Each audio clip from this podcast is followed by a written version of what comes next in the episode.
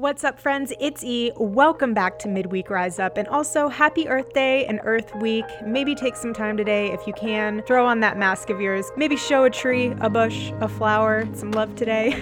Although our plans have been canceled, spring and summer are still on schedule. Flowers are still blooming and trees are still growing, so do something a little unique for Earth Day. But with that said, let's be extra grateful today for this beautiful world we live in. Let's take a deep breath and let's jump into the good news. The word for this week is because. That word is a sentence in itself. Parents use it all the time with their kids. I know my parents did when I was younger, and I'd ask the most obnoxious amounts of questions, especially those that started and ended with, but why? The word because sometimes becomes a one word sentence due to one of the two reasons. Either the person or parent knows something isn't good for you, so they're removing it or preventing it from happening, or they know something better is coming and they want you to stop doubting their decision. It's a heavily used conjunction in our society to express an explanation or a reasoning behind a decision or an action. Yet now more than ever, I feel like us as a whole world right now, especially, is asking questions that have no other answer to it other than because. For example, why do we have to stand six feet apart? Because. Why do we have to wear a mask? Because. Why do we have to stand behind this massive glass shield when we check out at the grocery store as the cashier with the scanner awkwardly attempts to scan your stuff? Because. Well, I don't know about you, but I have been so unsettled with the word lately, and it's kind of this soul stirring emotion that the word because being used as an answer is so definitive in stance, but at the same time, extremely ambiguous in meaning. And I feel like I'm a five year old all over again just because I don't like the answer to my question. And I know we've talked about this before. The word control in itself is an absolute illusion. And honestly, the only thing you can, in quotation marks, control is the way that you respond to what is happening to you in that moment. That is your power in the pain and the power in the opportunity, depending on the situation that you're in. So, to find some peace in all of this, I dug into scripture and found a few points where God literally drops the mic on some because moments. In the beginning of Isaiah 43, there are multiple points of repetition of God saying, do not fear, which is emphasizing the message of not only reassurance, but that God has made the people of Israel part of his family. And just as in the past, he is active in delivering them from every kind of danger in the future. So when the Israelites cry out, Why? God responds, because I am God, your personal God, the Holy of Israel, your Savior, and I paid a huge price for you. That's how much you mean to me. That's how much I love you. I'd sell off the whole world to get you back, trade the creation just for you. So don't be afraid. I'm with you.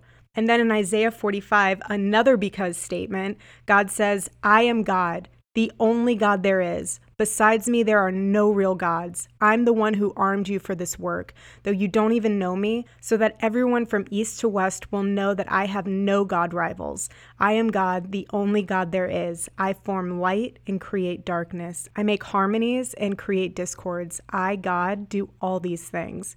And then, of course, there's always the famous Psalm 46, verse 10, where it says, Be still and know that I am God. Now, if you need to write those verses down, I'll put them in the podcast section below. But if you have a pen out, take down three points to address the because moments in your life. First, when you're drowning in the whys of this world, find refuge in God's because. Don't allow what's happening around you to get inside of you and weigh you down. For example, think of yourself as a ship. Ships don't sink because of the water that's around them. Ships sink because of the water that gets inside of them. Do not be afraid of what's going on in the world that's around you, but instead be a witness to the words and promises of the Lord that are surrounding you and give thanks for them, even if that means opening up your phone notes and writing them down every once in a while when they happen, or just collecting them throughout your day so that you can reflect on them later in the evening. Second, pray and be at peace. When you pray and God's answer is because, be at peace with that. Know that it is to protect you, not to harm you, not to annoy you, but God is orchestrating your path. If you listen to His because and surrender to His will, you won't slip. You won't stumble. You just have to rest easy because God is protecting you, He's healing you, and He is deeply with you, especially during this time. And third, delaying obedience is a form of disobedience. How many times has God said, because wanting you to just be still and trust him. And your heart says, Yes, okay, I'll do that. Not a problem. Super easy. I trust in God. But your mind says, Um, Are you sure about that? Like, should we do a little bit more research? You sure that that's the right answer? And you go down this rabbit hole. Face forward. That is what our faith tells us to do. It tells us to face forward. And when you find yourself trying to adjust your rear view mirror and wanting so badly to turn around and revisit your past because it's comfortable and the new normal is not comfortable, force yourself to keep your heart postured in trust and do not let your feet retreat. Isn't it interesting, though, that God gives us stuff, these blessings, these trials in our lives because He trusts us? Yet we have a hard time sometimes trusting Him. And the mere fact that he told the devil, But have you considered my servant Job? Can you imagine being on that list? God's list of warriors and fighters, where he literally knows, regardless of the pain, the temptation, the adversity, you will not forsake him. Talk about a list that you want your name on. I think that's why I love the Old Testament so much, amongst so many other things, because it shows the weight of God's word, God's promise, and his unveiling covenant all while laying the foundation for his son to enter the world. So before you go asking all of the whys and hows under the sun, take a pause when God's response is because. Why do you or I deserve any other answer or explanation from our God? His because carries so much weight because your salvation is no accident.